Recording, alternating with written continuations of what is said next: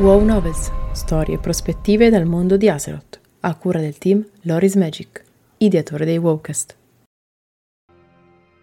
La vera essenza della magia, capitolo 10. L'incontro.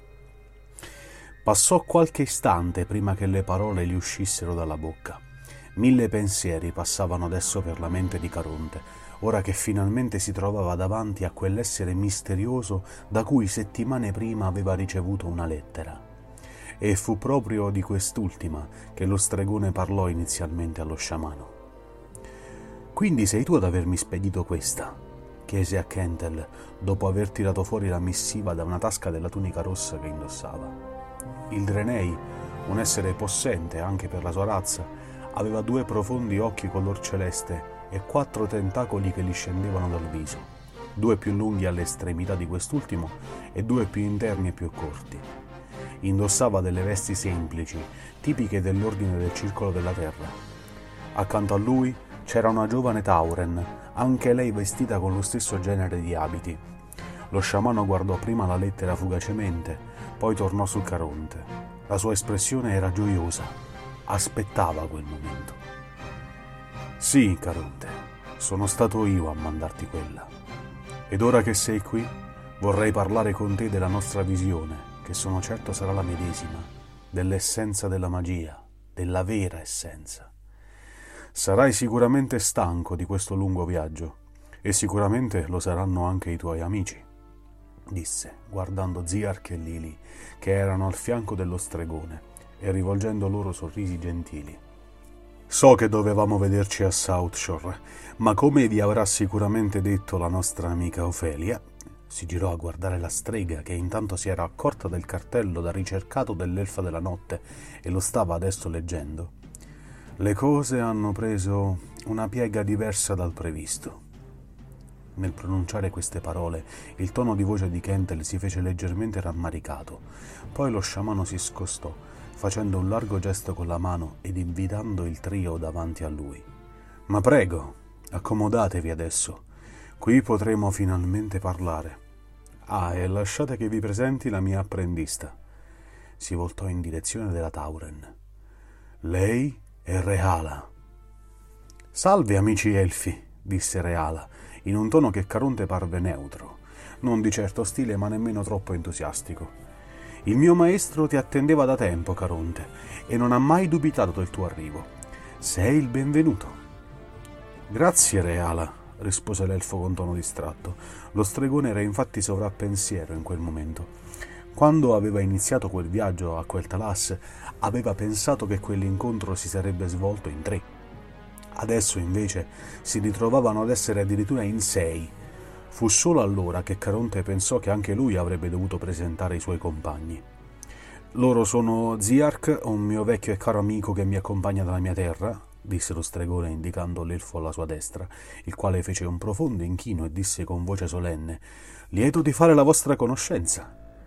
Quello di Ziark era stato un semplice saluto formale, freddo, era chiaro come il mago non si fidasse ancora del Drenei. Caronte si voltò poi alla sua sinistra. E lei è Lili, la mia... si bloccò. Cos'era Lili? Non aveva mai affrontato quell'argomento con la sacerdotessa. Era successo tutto così in fretta, in modo così naturale, che non gli era passato per la testa di parlare di cosa fossero loro due. Lily intanto era arrossita e aveva abbassato lo sguardo, mentre le orecchie di Ziark erano scattate. Anche Ofelia aveva interrotto la lettura del cartello da ricercato e stava guardando adesso Caronte. Alla fine quest'ultimo optò per la scelta che avrebbe richieduto meno spiegazioni. Una mia amica, ci siamo incontrati a Brill. Caronte non considerava Lily un'amica, ma non se la sentì nemmeno di dire che fosse la sua ragazza, non prima di averne discusso con lei. Si accomodarono così al grande tavolo della locanda, da una parte Caronte, Ziarch e Lili, dall'altra Kentel e Reala. Ofelia intanto si era diretta verso il bancone dell'oste.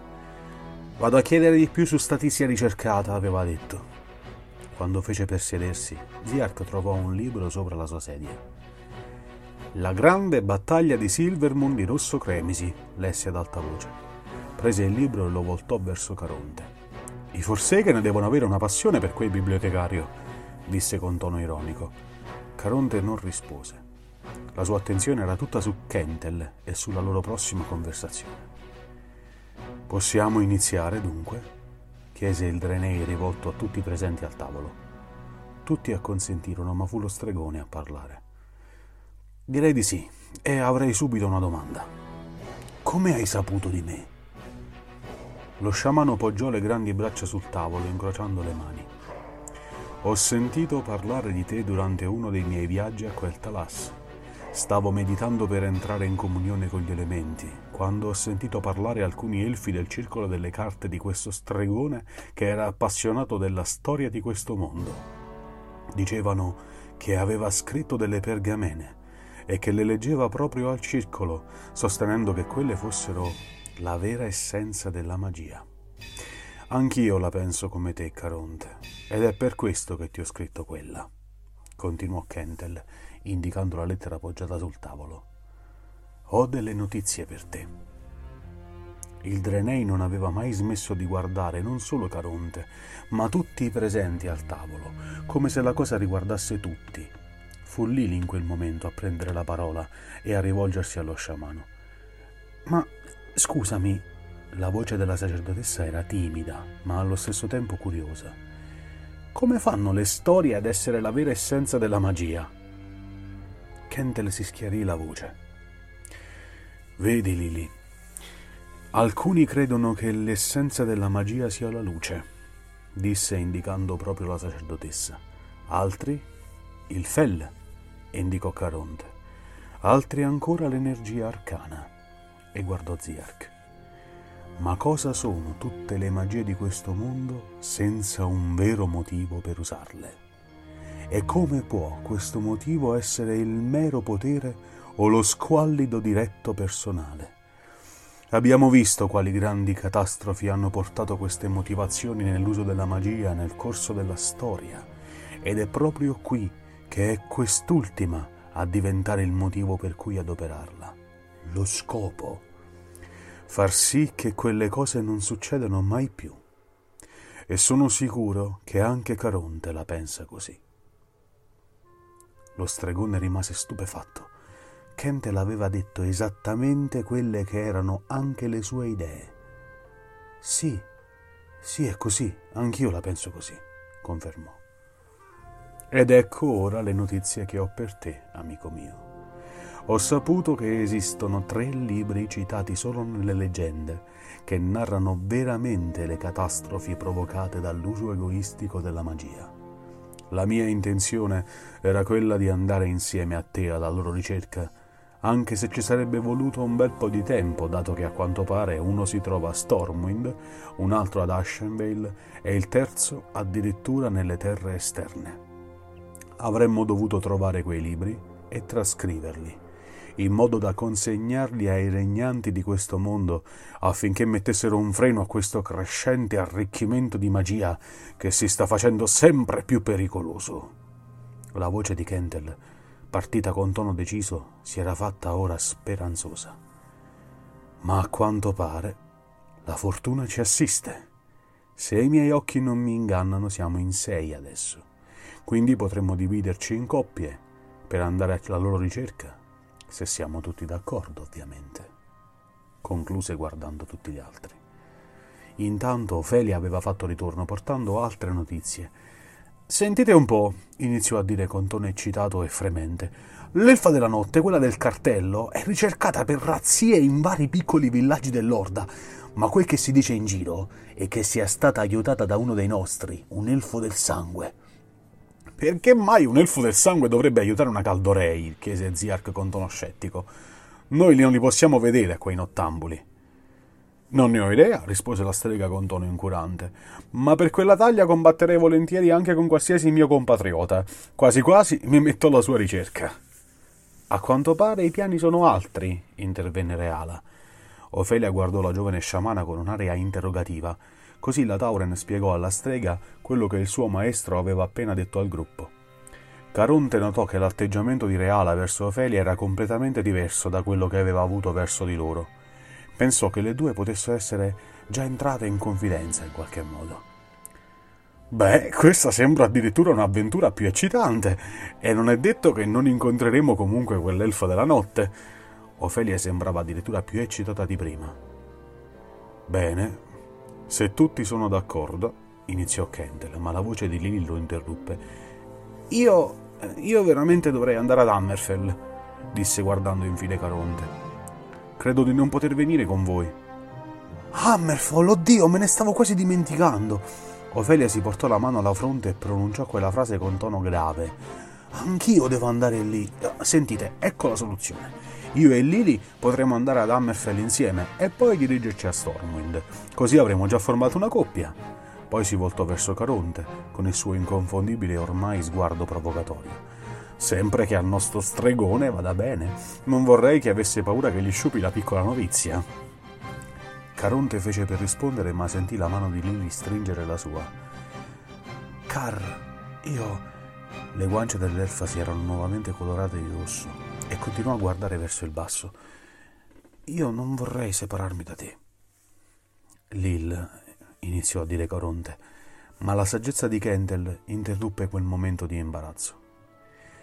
Ascoltate, amici, siamo tutti stanchi. Che ne dite se passiamo la notte qui e ci riposiamo?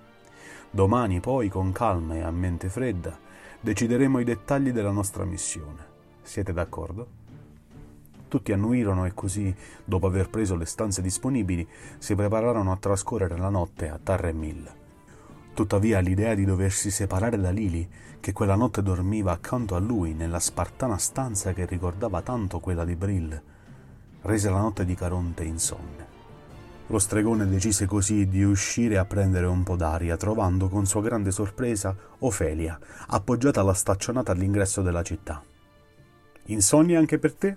Chiese la strega quando vide Caronte avvicinarsi a lei. Le guardie dei Forsaken sorvegliavano in silenzio i confini della città. C'erano solo due, oltre ai valli di Forsaken. No, a quanto pare, rispose lo stregone dopo averla raggiunta. A te cosa tiene sveglia? chiese poi. Ofelia rispose guardando il cielo di Tarremil, completamente pieno di stelle in quella notte serena. Ho avuto una giornata piuttosto movimentata, non credi? Mi viene difficile prendere sonno. Caronte era quasi sospettoso. Davvero? Niente provocazioni, niente battute? La strega si mise a ridere. No, stavolta no. E a te invece cosa tiene sveglio? Anche Caronte si mise a guardare il cielo. Il pensiero di separarmi da Lili, disse semplicemente. Ofelia fu inizialmente colpita da quell'affermazione, ma poi il suo tono si fece improvvisamente serio. Di la verità, non è solo un'amica come hai detto oggi, vero? Cos'è lei per te? Senza distogliere lo sguardo, Caronte fece un sospiro.